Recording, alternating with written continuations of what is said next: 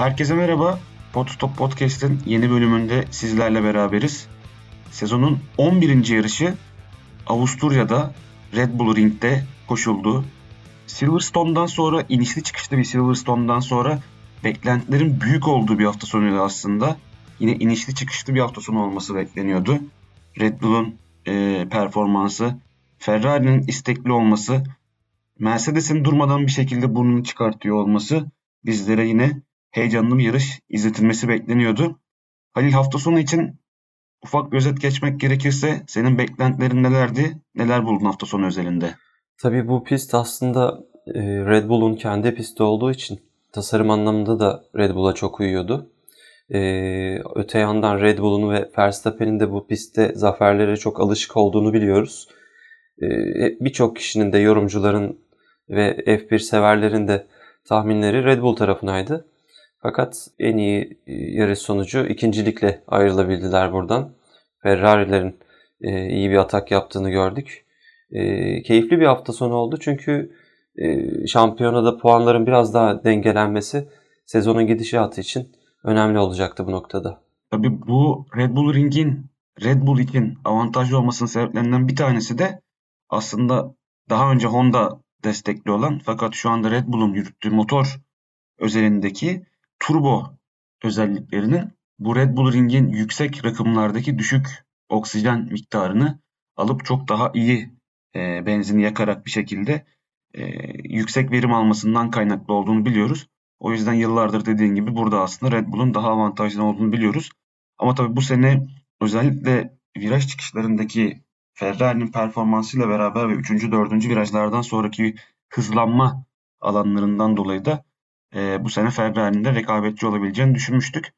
E, vakit kaybetmeden istiyorsan e, sprint hafta sonu özelinde Cuma gününden başladım. Cuma günü sıralama turları gerçekleşti. Sıralama turlarına baktığımızda e, kayda değer aslında iki tane önemli nokta var diyebiliriz. Bunlardan bir tanesi Mercedeslerin birbirine çok benzer yapmış oldukları kazalar aslında e, daha sonra yan yana koyup izlendiğinde çok benzer şekilde araçların arkası kaçıyor. Bir tanesinde e, Hamilton'da araç e, kontrolünü kaybettikten sonra kontrol verip toparlamaya çalışıyor ama araç bir şekilde çakıl havuzundan devam edip e, bariyerlere çarpıyor ve e, daha sonra aslında çok çok benzer bir kazayı da George Russell yapıyor ve o da yine e, benzer bir şekilde e, kendini pistin dışında buluyor. Bir diğer önemli nokta aslında bu sıralama turlarında e, Sergio Perez'in e, turunun silinmesi oldu ve aslında Q3'te zaman tur atmış olmasına rağmen Q3 ve Q2 zaman turlarının silinmesiyle beraber yarışa 13. sırada başlamış olması oldu. Burada tabii bazı spekülasyonlar, spekülasyon değil benim bazı e, yorumlar var şimdi. Aracın Q3'teki performansı daha iyi olabilir miydi, daha kötü olabilir miydi? Kaza yapsaydı ne olurdu? E, Pierre Gasly'nin hakkı yendi gibi gibi bir sürü konu var. E, senin yorumların neydi e, sıralama turlarıyla alakalı? Evet yani Red Bull'un ilk kan kaybı burada oldu. 13. 13. sıraya kadar e, geriledi Perez. Bu hafta sonunda çok fazla e, zaman turlarının silinmesiyle ilgili e, uyarılar, cezalar e, çıktı. Şimdi özellikle de aynı e, virajda, aynı noktada e, araçların dışarı taşması ile ilgili e, yarış hakemlerinin kararları vardı. Bu kadar çok aracın pist dışına taşmasını belki tolere edebilir miydi F1 yönetimi? Bunu birazcık e, düşünmek istiyorum açıkçası. Evet geçen seneden sonra en ufak şaibeye yer bırakmadan bir yönetim felsefesi ilerletmeye çalışıyorlar ama bu da bazen e, biraz daha sıkıcı bir hale gelebiliyor diye düşünüyorum ama zaten özellikle Sergio Perez de e, sprint yarışta e, müthiş bir tırmanışla tekrar 5. sıraya kadar tırmandı ve ön taraf için rekabetçi olabileceğini gösterdi. E, sprintle ilgili istersen konuşmaya devam edelim. Şöyle aslında evet sprintle ilgili konuşmaya devam edelim. Burada hafta sonu özelinde şimdi burada Mercedes'in iki tane kazası vardı. Bu Mercedes'in iki kazası ile ilgili de sonrasında şöyle bir haber okuduk. Araç yani Mercedes elindeki parça sıkıntısından dolayı elindeki iki tane bozuk tabandan bir tane bozuk taban yapılıyor ve sanırım bunu Hamilton'a veriyor. E, Russell'ın aracında da daha e, mevcuta göre problemli denebilecek bir arka kanatla aslında yarıştırmak zorunda kalıyorlar yapmış oldukları kazalardan dolayı. Deyip sprint yarışına geçelim istersen. Ee, ben hala e, sprint yarışının Formula 1 yönetimi tarafından istenilen düzeye geldiğini düşünmüyorum. Çünkü pilotlar e, bir şekilde e, pozisyonlarını korumaya çalışıyor. Tabii arka tarafta çok güzel e, rekabet oluyor. Yani mesela bu hafta sonu özellikle Lewis Hamilton'la e, Schumacher'in çok güzel bir çekişmesi oldu. E, ama hani ön taraftaki pilotlar biraz daha e, temkinli davranıyorlar. Yine burada da Ferrari ile özellikle Leclerc ile Sainz'ın birbirine çok e, bir tarttığını gördük burada ama e, ben yine şahsen benim kendi yorumum e, sprint yarışı Formula 1 yönetiminin istediği yerlere henüz e, çok gelmiş gibi gözükmüyor bence.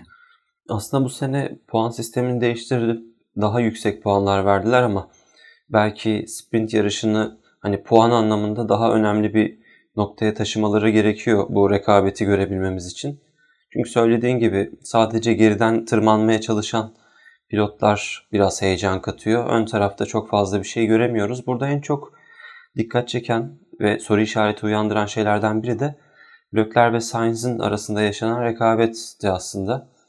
Yani e, iki takımın takım arkadaşının e, sprint yarış gibi çok e, önemli sıralar kazanabileceğiniz ya da kaybedebileceğiniz bir kısa yarışta bu kadar hani birlikte yarışmaları, yarışmalarına izin verilmelerine ben hala çok anlam veremiyorum. Belki de bunun tam tersi olsaydı sınırlar çizilip Leclerc'i birinci pilot olarak e, açıklasalardı bunun tam tersini e, savunuyor olacaktık bilmiyorum ama şu an bu tabloyla baktığımda Ferrari'nin bu tarz durumları çok iyi yönettiğini düşünmüyorum açıkçası. Yani geçtiğimiz hafta da aslında bunu çok güzel yönettiklerini, yönetemediklerini düşünmüştük, e, paylaşmıştık. Bu hafta da aynı şekilde özellikle sprint tarafında bazı e, soru işaretleri olduğunu gördük Ferrari e, cephesinde.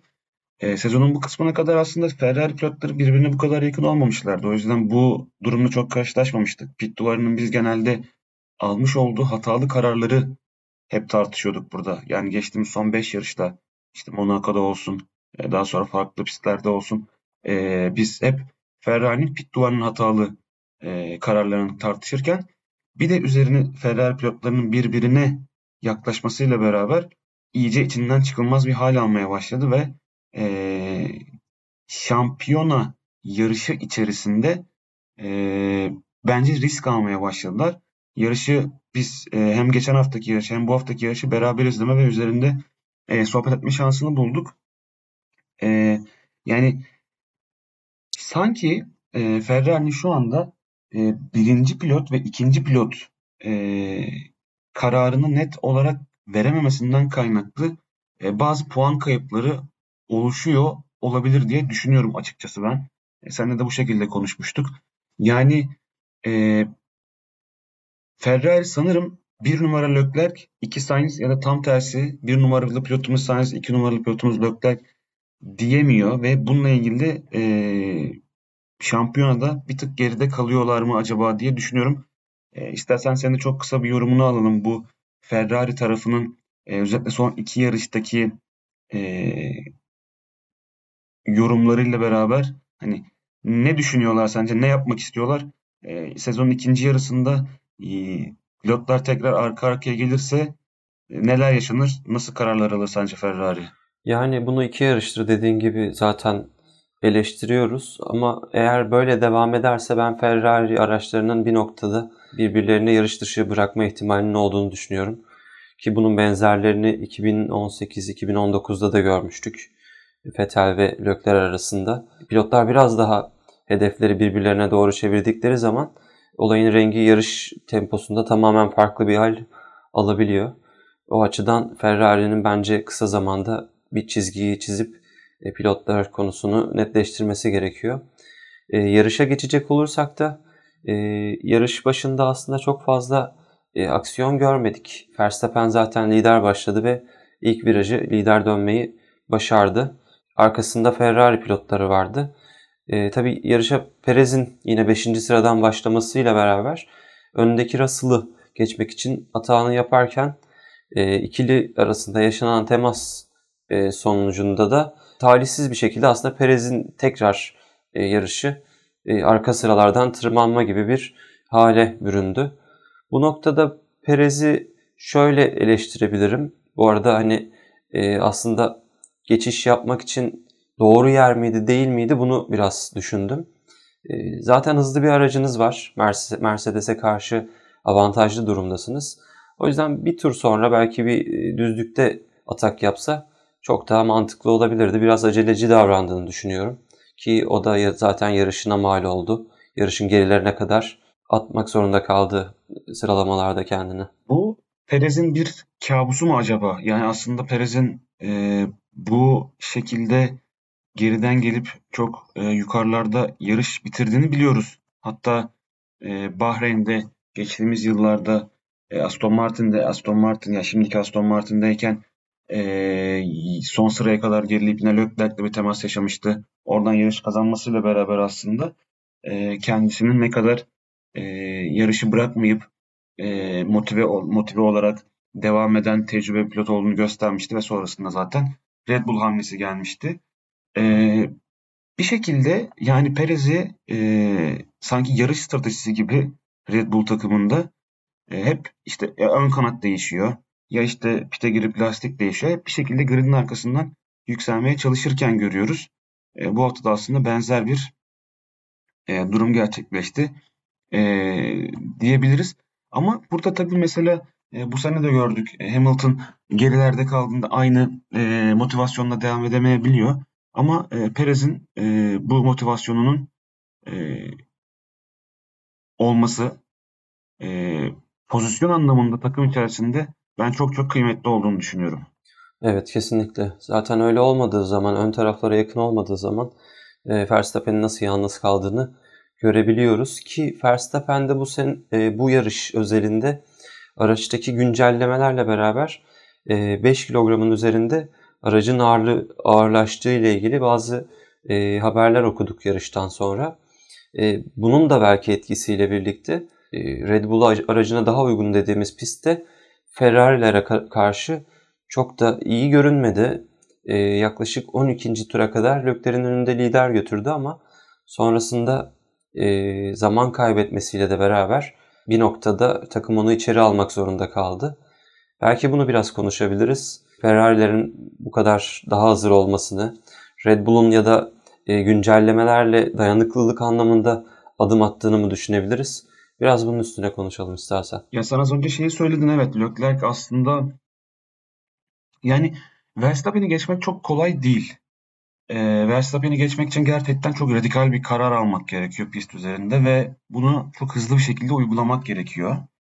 Ee, yarış sonrasında birkaç makale okuduğumda e, Verstappen'in e, bu arada hemen geleceğim e, Ferrari'nin o araç tarafındaki gelişmelerine belki ama Verstappen'in Hamilton'a karşı sergilemiş olduğu agresif yapıyı şampiyonadaki şu andaki rekabet içerisinde olan ve ona en yakın rakibi olan Leclerc'i uygulamadığını aslında biraz olsun konuşuyor e, insanlar. Ben de o şekilde birkaç haber okumuştum. E, yani o düzlük sonundaki mesela Leclerc'in e, geçiş yaptığı hamleyi işte Hamilton yapıyor olsaydı Verstappen gerçekten e, tepkisiz kalır mıydı? Ya da o boşluğu bırakır mıydı? Ya da daha farklı davranabilir miydi? Aslında bunları da sorgulamak lazım. Ama e, bu hafta sonu özelinde gerçekten e, şu çok barizdi ki Ferrari'nin hızı e, bu hafta sonu Red Bull'dan iyiydi. Yani yarışın sonuna doğru e, Leclerc'in yaşamış olduğu birkaç sıkıntı oldu. Özellikle gaz pedalındaki problem ki daha önce böyle bir problem duymamıştım ben. E, buna rağmen yarış kazanmayı başardı. Tabi arkasında yine çok ciddi şekilde kan kokusunu alan Verstappen vardı ama e, bu hafta sonu özelinde en azından e, daha hızlı olan bir e, Ferrari vardı. E, ve özellikle Red Bull'un ve Mercedes'in e, çözmeye odaklandığı başka konular varken e, sessiz sedasız belki de e, Ferrari araçtaki ufak değişikliklerle beraber e, bir şekilde o performansı buluyor. Yine bu noktada e, dikkat çeken takımlardan birisi de Mercedes diyebiliriz belki de. E, son yarışlarda gerçekten takımın e, puan alma e, hızı çok daha arttı. Artık podyuma bir şekilde kendilerini atmaya başladılar.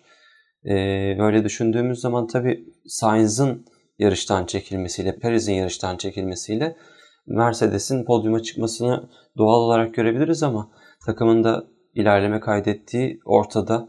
Russell'ın son iki yarışta yaptığı yani büyük hatalar demeyelim ama yine de e, bir yerde bu yarışta Perez'in yarışını bitirdi.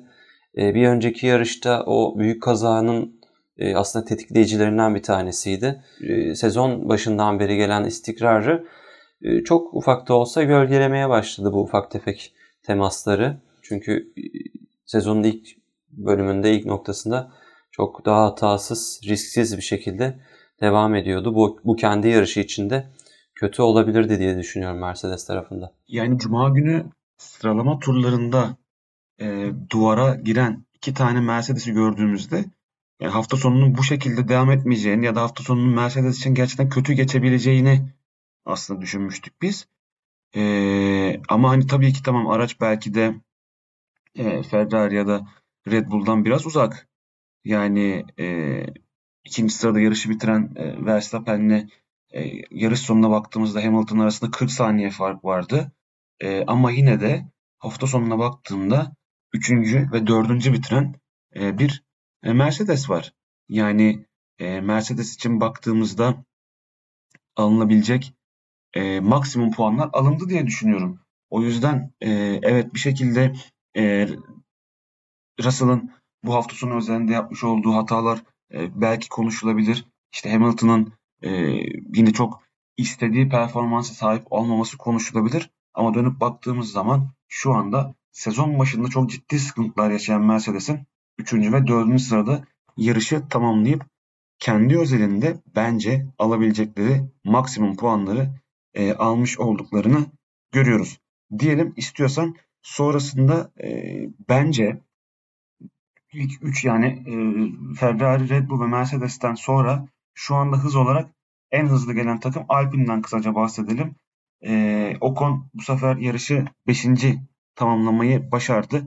E, Alonso da puan sıralamasında e, 10. yani 10. sırada yarış tamamlayarak son puanı alan e, pilot oldu. Alonso'nun tabi son haftalardaki şanssızlıkları devam ediyor. E, bir şekilde takımla ilgili e, bazı şanssızlıkları oluyor.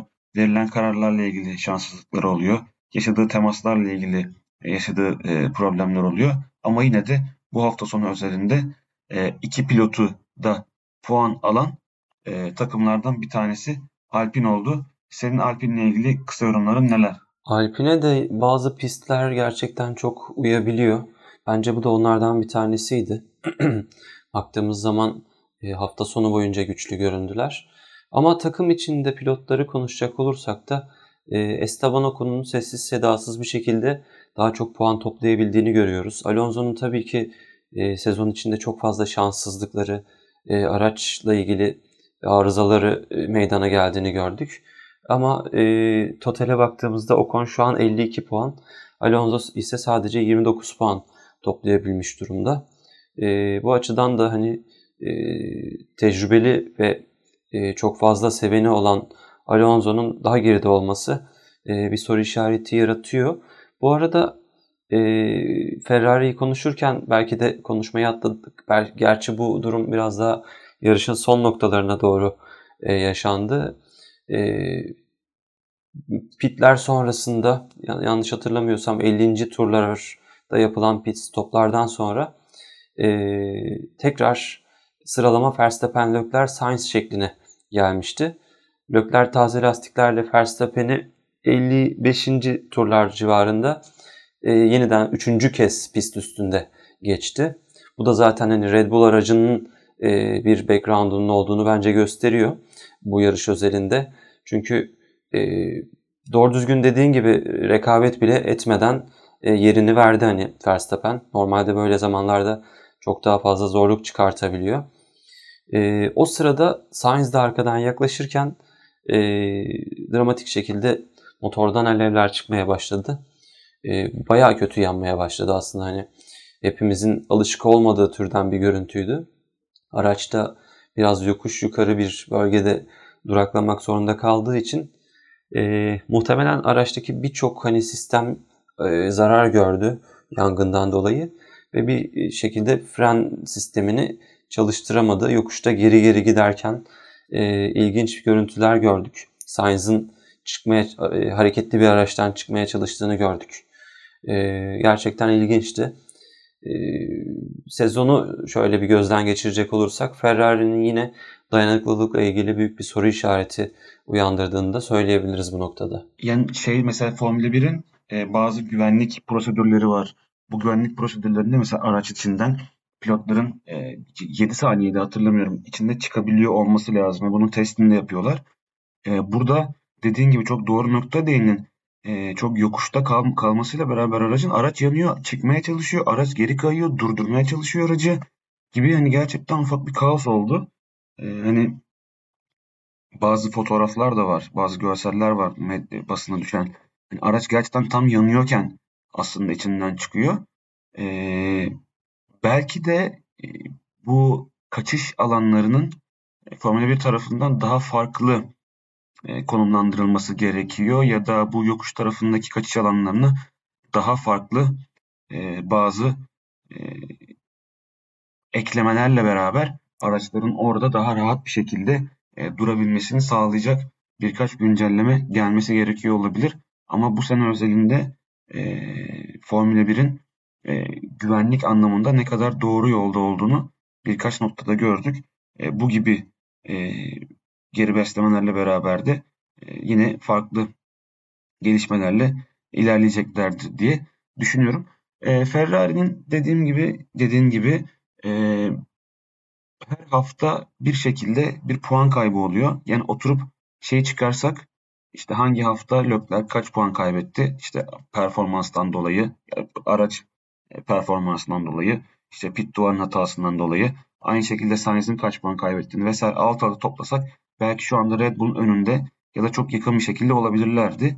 E, dayanıklılık problemi e, Ferrari'nin bu sene e, çözmesi gerekecek e, noktalardan bir tanesi sezonun geri kalan kısmı için ve belki de önümüzdeki sene için diye düşünebiliriz. E, bu arada yarışın e, yine ilk bölümü gibi düşünebiliriz. Sanırım 25. turlardaydı. Bir ara Joe, Alonso, Norris, e, Schumacher hatta yanlış hatırlamıyorsam Ricardo böyle 5 aracın birden e, bir saniye içerisinde birbirlerini geçmeye çalıştıklarını, 3 aracın falan pistte yan yana geldiğini gördük hatırlarsan. Orası yarışın belki de en keyifli, en e, eğlenceli kısımlarından bir tanesiydi. E, normalde bir yarış hafta sonunda çok fazla görmeye alışık olmuyoruz bunları.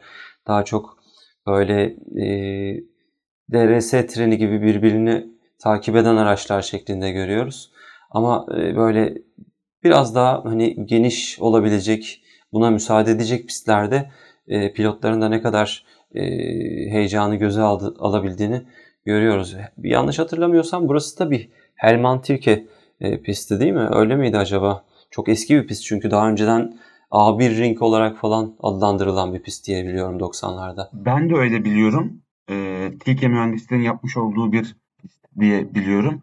Hatta 70'lerde 80'lerde falan uzun süren uzun sürerek e, yapımı tamamlanan bir e, pist diye benim aklımda kalmış. Benim de aklım o şekilde kalmış yani.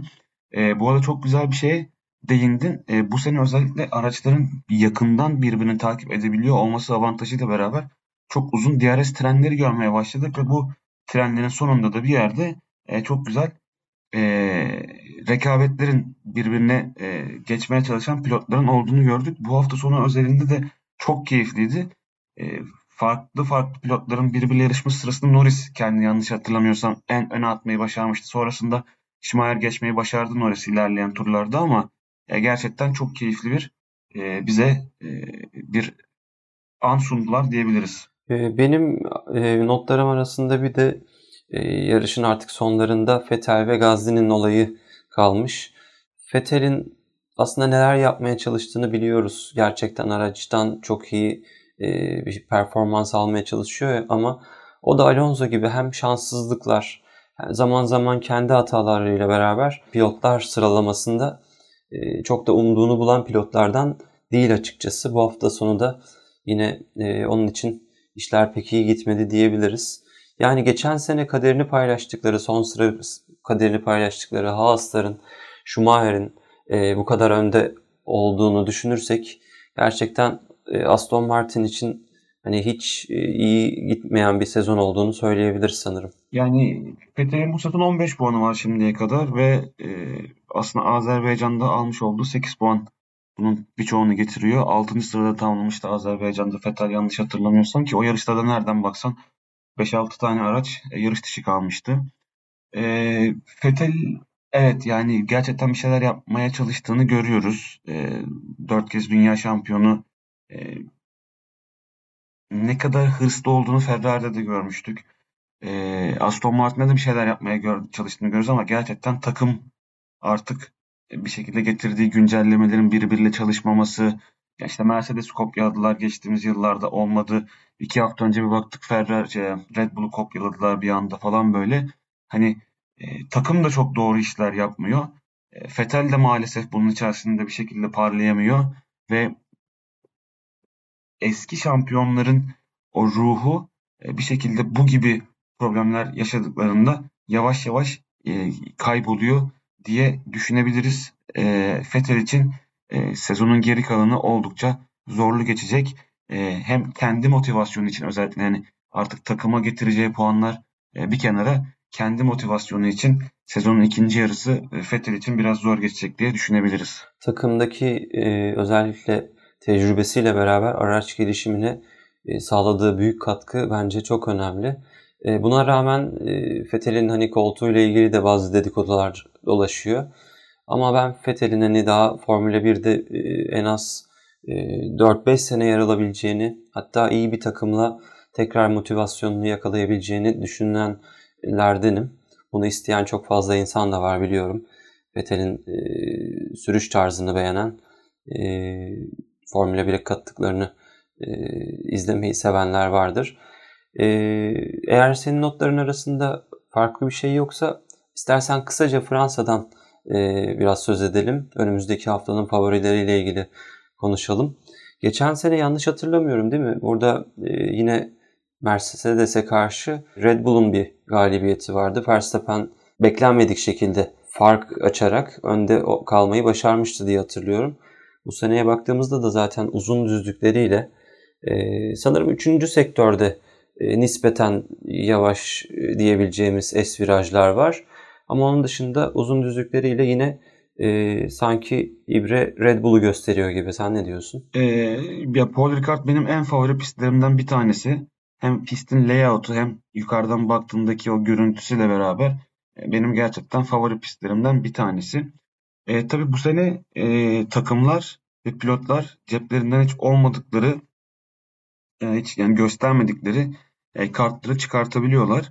E, ben hani yine burada Red Bull'un e, avantajlı olabileceğini düşünüyorum ama e, Ferrari ya bu bu hafta sonu gel gel bu sene en azından e, bizim favori diye gittiğimiz takımların bir şekilde bekleneni veremediğini gördük. O yüzden e, ben artık e, bu takım e, ya da bu pilot favori diye çok e, bakmak istemiyorum aslında. Şöyle bir şey söyleyebiliriz. Aslında Avusturya'da konuşmadık ama e, Pirelli'de mesela e, yapmış olduğu lastik tahminlerinde çok doğru kararlar veremediğini gördük ve lastikleri doğru kullanan, lastiklerinden daha yüksek performans alan takımların ve pilotların çok daha iyi yerlere geldiğini gördük. O yüzden belki yani takım olarak bir şey söylemektense bu hafta sonu, önümüzdeki hafta sonlarında e, özellikle Fransa'da lastiklerini iyi kullanan e, takımın ben e, yarışı önde bitirebileceğini düşünüyorum. Evet zaten bu yarışın da hikayesi lastik koruma gibi oldu. E, normalde biz hani e, Red Bull Ring'de daha çok lastik koruyacak takımı Red Bull olarak düşünüp favori göstermiştik. Ama söylediğin gibi Ferrari bambaşka bir performans çıkardı. Red Bull biraz yavaşladı ve lastiklere Ferrari daha iyi bakarak aslında e, yarışın hikayesini yazdı diyebiliriz gerçekten. Ama e, benim de beğendiğim pistlerden bir tanesi. Bence yine keyifli bir hafta sonu olacak önümüzdeki hafta Fransa'da. Diyelim ve o zaman bu hafta sonunu tamamlayalım. E, e, bizleri YouTube, Instagram, Twitter üzerinden takip edebilirsiniz. E, YouTube'daki videoları beğenebilir, abone olabilirsiniz. Böylelikle yapmış olduğumuz paylaşımları da kaçırmış olursunuz. Halil çok teşekkür ederim. E, bir sonraki hafta Fransa'da görüşmek üzere. Hoşçakalın. Hoşçakalın.